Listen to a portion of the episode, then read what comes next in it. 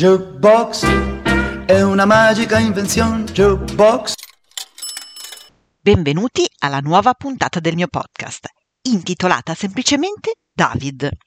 Ho volutamente scelto di non specificare chi fosse l'autore della statua di David di cui intendo parlarvi oggi. A chi associate il nome David voi? A Michelangelo? A Donatello o forse più raramente a Bernini? Ecco, questo interessante personaggio biblico, molto chiaramente e lungamente descritto nei testi sacri, ha ispirato decine di opere d'arte e ne sono state date interpretazioni a volte tanto diverse e particolari da rendere difficile persino l'immediata identificazione con la figura narrata nel Vecchio Testamento.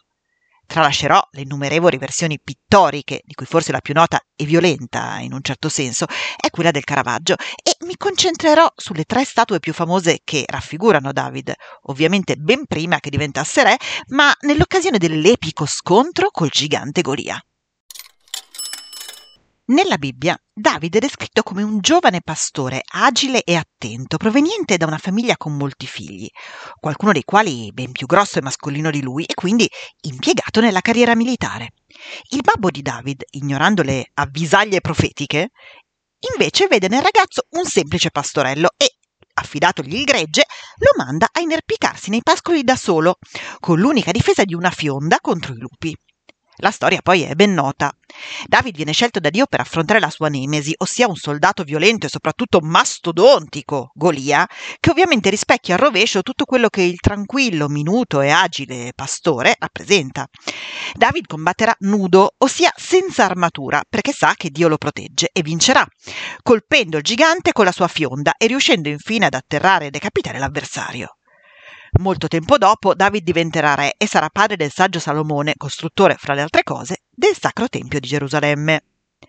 Lo scultore Donatello, che nel XV secolo sviluppa un affascinante stile realistico ed emotivamente molto coinvolgente, Sfidando le abitudini che si erano consolidate nel Medioevo, decide di realizzare nel 1440 una statua di David, in cui lo raffigura nudo, giovanissimo e vincente, mentre si issa sulla testa mozzata di Golia e ne indossa spavaldamente il grosso elmo. Donatello sa che l'arte del nudo non è più stata accettata dalla società già da alcuni secoli prima di lui ma forza la mano ai censori, perché appunto la Bibbia parla di nudità del pastore nel combattimento.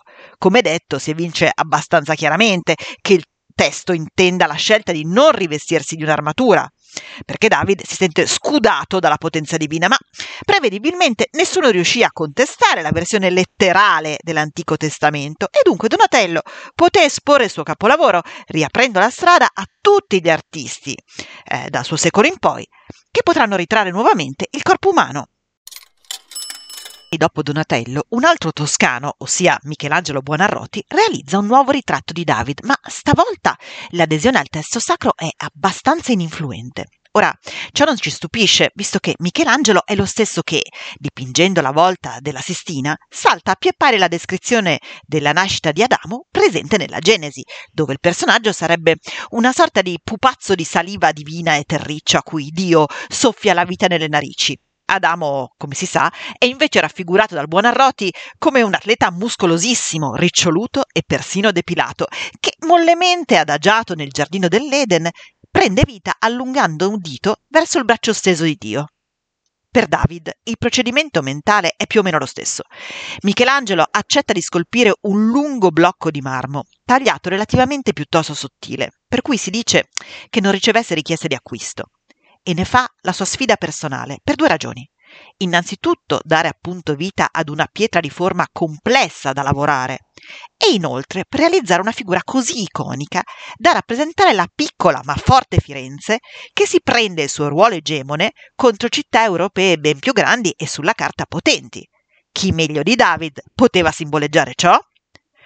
Michelangelo dunque non mostra un agile ma minuto giovinetto, bensì un solido combattente, molto più grande di un adolescente, che riconosciamo da, che so, un atleta di greca classicità giusto, perché ha in mano la fionda e il sasso, con cui di lì a poco affronterà Golia. L'effetto? Beh, paradossalmente è che David diventa qui lui il gigante, visto che col piedistallo svetta per oltre 5 metri di altezza. Questo dovrebbe rendere difficile a noi spettatori giù in basso di leggerne chiaramente l'espressione.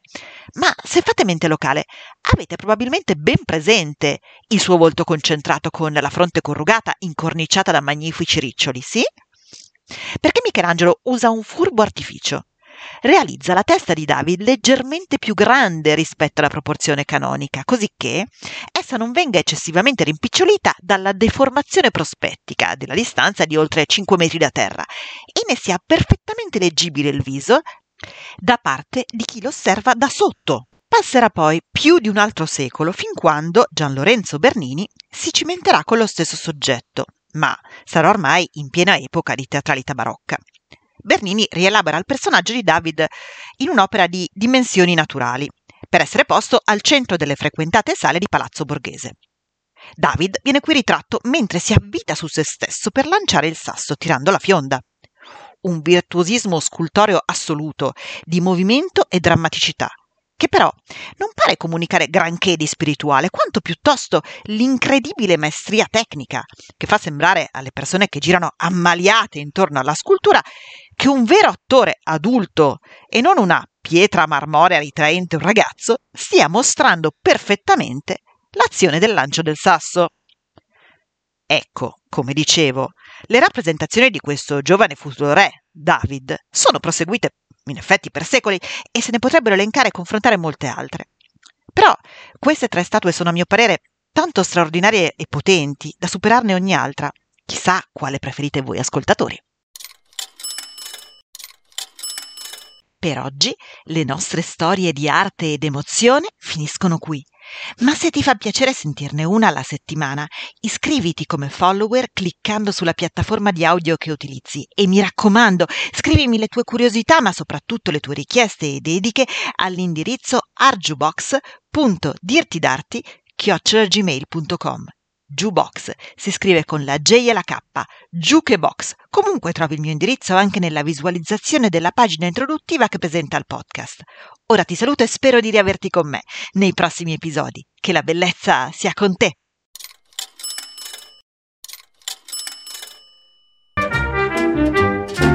Jukebox è una magica invenzione. Jukebox